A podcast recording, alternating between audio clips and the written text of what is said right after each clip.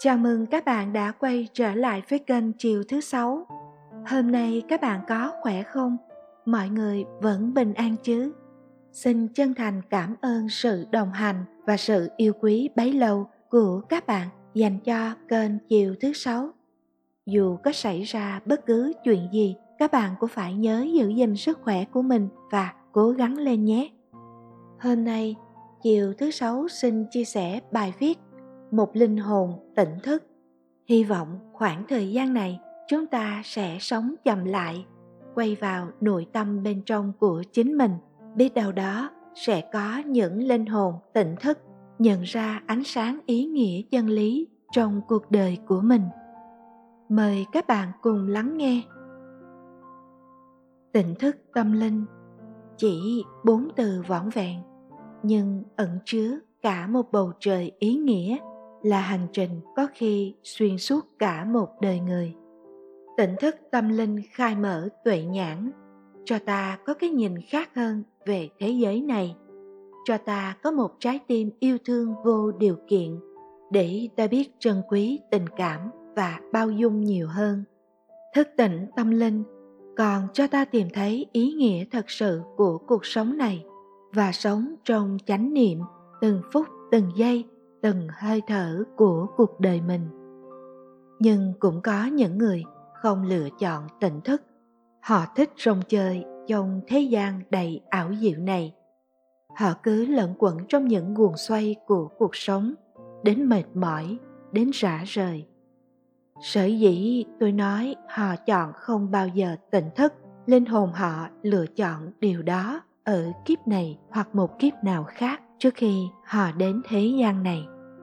Linh hồn lựa chọn tỉnh thức khi họ đã học đủ những bài học cần thiết, khi họ đã trải qua nhiều kiếp sống ở hành tinh này hay một nơi nào đó xa xôi trong vũ trụ. Nói như vậy không có nghĩa đó là điều gì cao siêu, chỉ có bậc tu hành hay thánh nhân hay những linh hồn già nua mới có thể đạt được thật ra, sự tỉnh thức luôn có sẵn trong mỗi linh hồn của chúng ta. Đó là tiếng nói của linh hồn. Chỉ cần hội đủ nhân duyên, đúng thời, đúng lúc, linh hồn sẽ thức tỉnh. Cuộc đời con người như một sân khấu.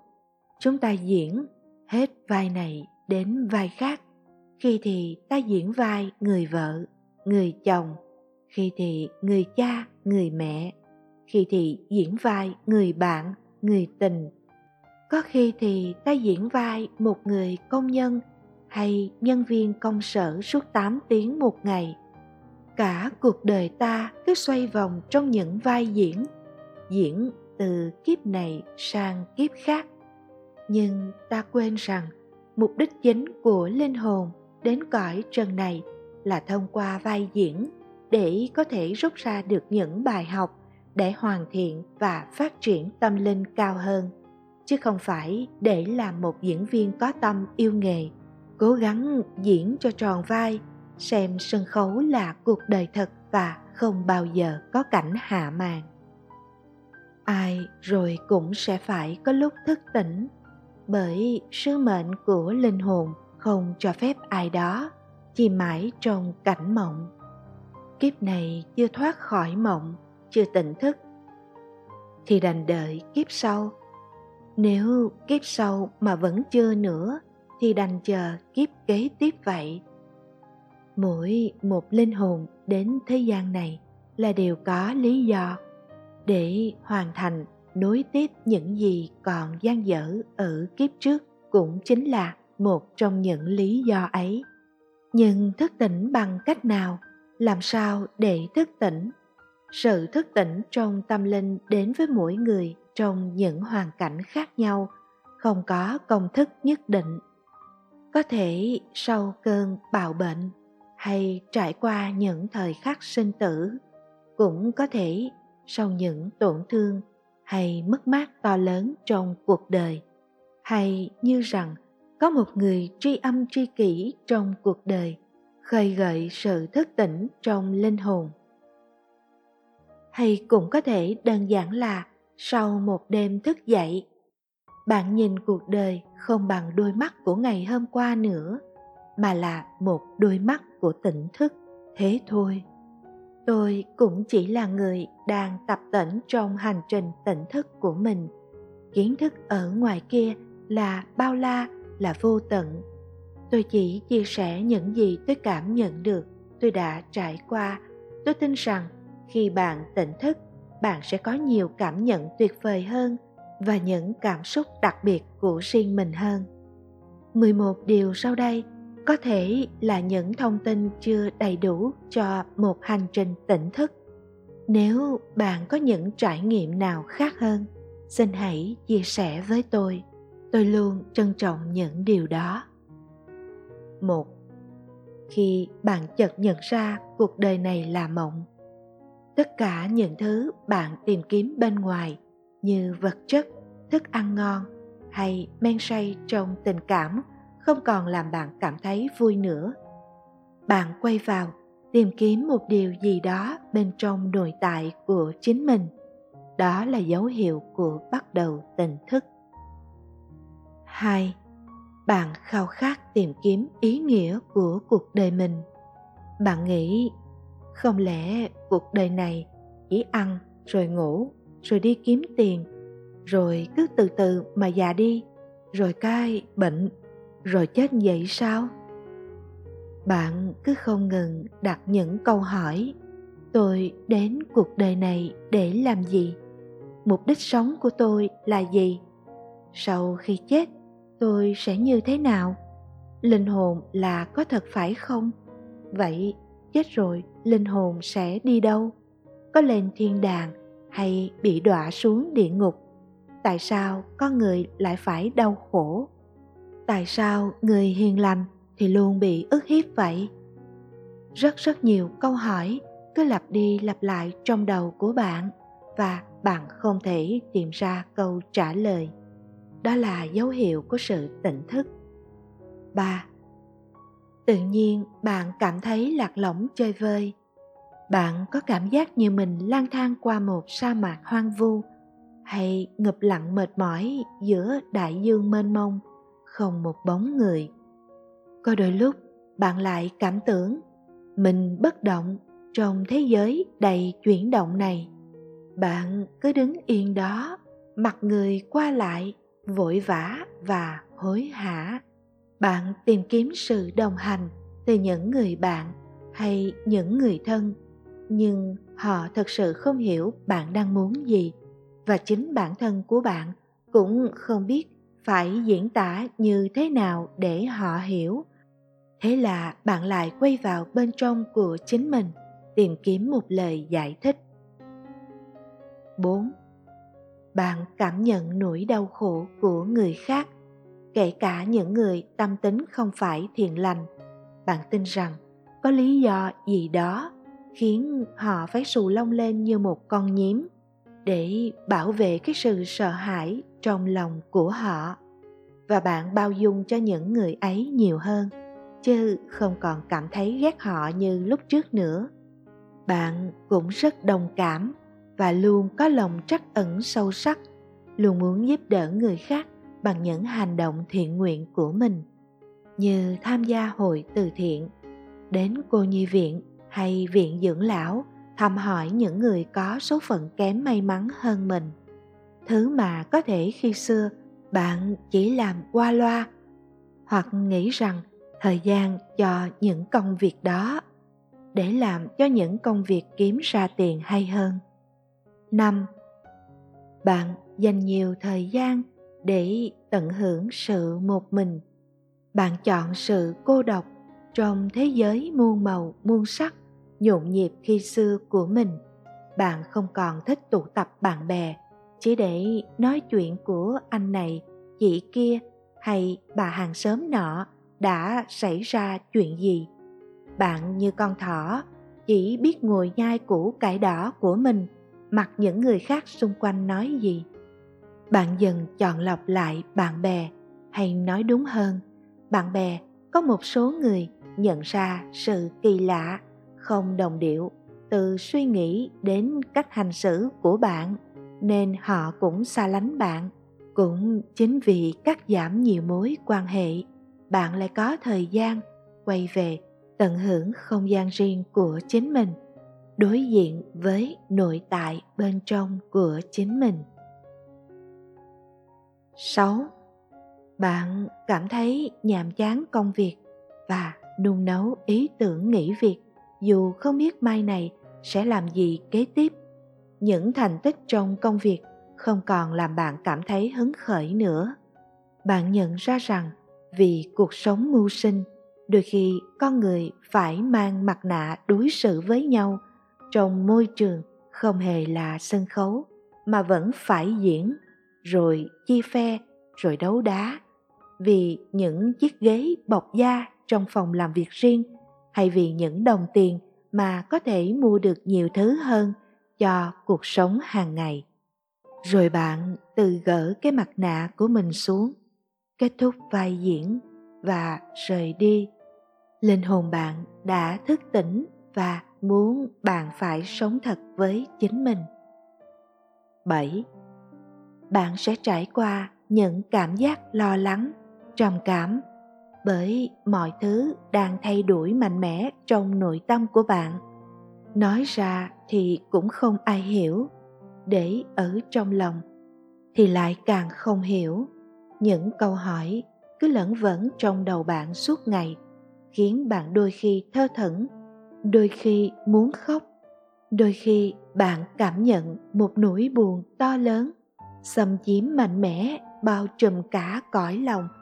Mà nghĩ hoài cũng không hiểu buồn vì chuyện gì nữa. Người thân bên cạnh lo lắng. Thậm chí, họ nghĩ bạn có dấu hiệu của bệnh tâm thần, nhưng không phải. Ấy là do linh hồn bạn bắt đầu thức tỉnh. Nguồn năng lượng ngủ quên bấy lâu thức dậy, khuấy động tâm trí bạn, khiến cho bạn nhìn và nghĩ về thế giới hiện tại theo một cách khác nguồn năng lượng ấy quá mạnh mẽ nhất thời bạn chưa thể chấp nhận được bạn cần thời gian để làm quen và sống dung hòa với nguồn năng lượng đó 8. Bạn yêu thiên nhiên nhiều hơn, bạn để tâm mình vào trồng một cái cây và đôi khi thì thầm với chúng, chăm sóc chúng như những người bạn. Bạn cũng bắt đầu dành thời gian để chăm sóc những vật nuôi nhỏ bé của mình và yêu thương chúng nhiều hơn. Vì ít nhiều, những bạn nhỏ này đã đồng hành cùng với bạn trong một quãng đường đời. Bạn quan tâm đến môi trường sống của mình nhiều hơn, hạn chế rác thải nhựa, tập thói quen phân loại rác. Bạn luôn có ý thức bảo vệ môi trường. Đôi khi bạn còn tham gia vào những công việc như nhặt rác trên bãi biển hay trồng thêm cây xanh. Bạn nhận ra rằng con người rất cần thiên nhiên và không thể sống tách rời đất mẹ Gaia. 9. Bạn tìm đến những quyển sách về tâm linh, về linh hồn, nghiên cứu về thiền định hay yoga. Dần dần, thông qua thiền định, bạn bắt đầu lắng nghe tiếng nói nhỏ bé, tĩnh lặng bên trong đầu mình. Bạn đừng hoảng sợ hay lo lắng là mình bị ảo giác. Bạn hãy để những tiếng nói ấy hướng dẫn quyết định của bạn bạn biết không mỗi linh hồn đều có người hướng dẫn mỗi sinh mệnh đều có những thiên thần che chở vì vậy bạn có thể nhận được những thông điệp bí mật từ tâm trí vô thức của mình. Thậm chí là bạn có thể tiếp xúc với những người hướng dẫn tinh thần, những linh vật hoặc những người trợ giúp tâm linh khác. Sau đó, bạn bắt đầu khám phá ra những món quà tinh thần và tài năng tiềm ẩn của mình mà vũ trụ đã ban tặng, nhờ học cách tin tưởng vào trực giác của chính mình bạn có thể nhìn thấy những con số thiên thần liên tục xuất hiện trên đồng hồ, hóa đơn hay bảng số của một chiếc xe nào đó vô tình ánh mắt bạn lướt qua đó cũng chính là những thông điệp mà những người hướng dẫn hay những thiên thần hộ mệnh muốn gửi đến bạn. 10. bạn bắt đầu sống chậm lại bạn có thể dành thời gian để ngắm nhìn một chiếc lá rơi. Hay một cánh hoa dầu bay bay trong gió, một cách an nhiên, tự tại. Bạn lắng nghe những âm thanh trong cuộc sống, tiếng cười của trẻ thơ, tiếng mưa rơi rã rích thậm chí cả tiếng tích tắc của cái đồng hồ cũ kỹ nơi góc nhà. Bạn quan sát một chiếc mạng nhện vương trên lá những giọt nước trong trẻo lóng lánh như pha lê còn mắc lại trên mạng nhện sau mưa. Sao chúng đẹp đến lạ thường? Thế mà bấy lâu bạn không hề nhận biết. Bạn bắt đầu yêu thương mọi thứ xung quanh mình vô điều kiện. Không thích hơn thua nữa. Không tranh cãi với người. Bạn biết rằng sau cuộc tranh cãi cũng chỉ còn là sự tổn thương. Thắng trên sự tổn thương của người khác thì cũng chẳng được gì chẳng qua là hả hê cái bản ngã một chốc lát mà thôi nhưng thua hay nhường nhịn một lời nói trong lúc nóng giận thì nghĩa là ta đã làm chủ được cái bản ngã của mình có thiệt thòi một chút cũng chẳng sao 11. Sau cùng, đây là một khái niệm tương đối khó với tôi. Tôi nghĩ có lẽ tôi còn học, phải học, có khi là cả một cuộc đời. Đó là ý niệm tất cả chúng ta là một, không sanh tâm phân biệt ta với người hay người với ta. Tất cả chúng ta là những mảnh vỡ của một tổng thể vĩ đại được gọi là tinh thần tất cả chúng ta đều có chung một nguồn yêu thương to lớn của đấng sáng tạo có một người đã giải thích cho tôi hiểu thế này. Nước từ sông ngòi, khe suối hay đại dương bốc hơi lên thành mây mây lại tạo thành mưa mưa lại cung cấp nước cho con người, cho vạn vật, cho cây cỏ. Cơ thể con người cần nước. Trong muôn ngàn giọt nước đó, có giọt từng ở sông, có giọt từng ở suối, có giọt xa tận ngoài đại dương rồi lại có giọt từng là mây, có giọt từng là mưa, tồn tại trong cơ thể của chúng ta. Rồi khi ta mất đi, cơ thể này cũng tan vào đất, trở về với cát bụi, ta lại hòa mình vào thiên nhiên. Vậy nên, mọi sự việc luôn có liên quan gắn kết chặt chẽ và phụ thuộc với nhau để thành một tổng thể lớn hơn, không còn ta cũng không còn người. Tỉnh thức chỉ đơn giản là thức dậy sau một giấc ngủ say đầy hoa mộng. Nếu ta nhận ra đó là mộng, thì có nghĩa là ta đã tỉnh mộng. Bên cạnh đó, tỉnh thức không phải là một thể loại thần thông cao siêu. Sau khi ngủ một giấc dậy là ta có thể giác ngộ tất cả mọi điều trên thế gian phóng một bước, hẳn lên tòa sen ngồi và nghĩ mình đã thành tiên, thành phật. Không phải như thế, mà quá trình tỉnh thức, hướng ta loại bỏ những thói quen tập quán không tốt. Hướng ta đi, trên con đường đầy ánh sáng và ngày càng hoàn thiện mình hơn, như cái cây thay lá mới, như con nhộng hóa thành bướm. Tất cả đều diễn ra theo một quy trình tự tốn nhẹ nhàng. Tỉnh thức là một con đường học vấn dài miên man, không có giới hạn trong suốt quá trình làm con người, kể cả khi là một linh hồn. Khi nhận ra sự tỉnh thức, không lấy đó làm nấc thang xem mình cao hơn người khác và tạo cơ hội cho bản ngã trỗi dậy. Một khi bản ngã trỗi dậy, thì sự tỉnh thức chỉ là lớp vỏ bọc che chắn bên ngoài, cho một linh hồn u ám ngập chìm trong danh vọng tung hô ca tụng hảo huyền. Cũng đừng mang suy nghĩ chỉ những người ưu tú hay những người đặc biệt được đấng tối cao lựa chọn thì mới có quyền tỉnh thức. Không phải như vậy. Chính linh hồn bạn mới là người quyết định đến khi nào, thậm chí đến kiếp nào bạn mới thức tỉnh. Linh hồn bạn cần phải trải qua những bài học cần học trong quá trình phát triển tâm linh để quay về một nơi gọi là nguồn sáng yêu thương của đấng tối cao. Như theo kinh phật, nơi đó còn gọi là niết bàn.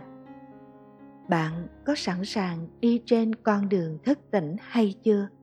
Tôi tin rằng khi linh hồn bạn thức tỉnh, bạn sẽ có nhiều trải nghiệm thú vị hơn cả những gì tôi đã nói với bạn hôm nay. Chúc bạn thật nhiều phước lành trên con đường tỉnh thức đi tìm ánh sáng của chính mình. Chiều thứ sáu vừa chia sẻ xong bài viết một linh hồn tỉnh thức. Mến chúc các bạn thật nhiều sức khỏe và một đêm ngon giấc nhé!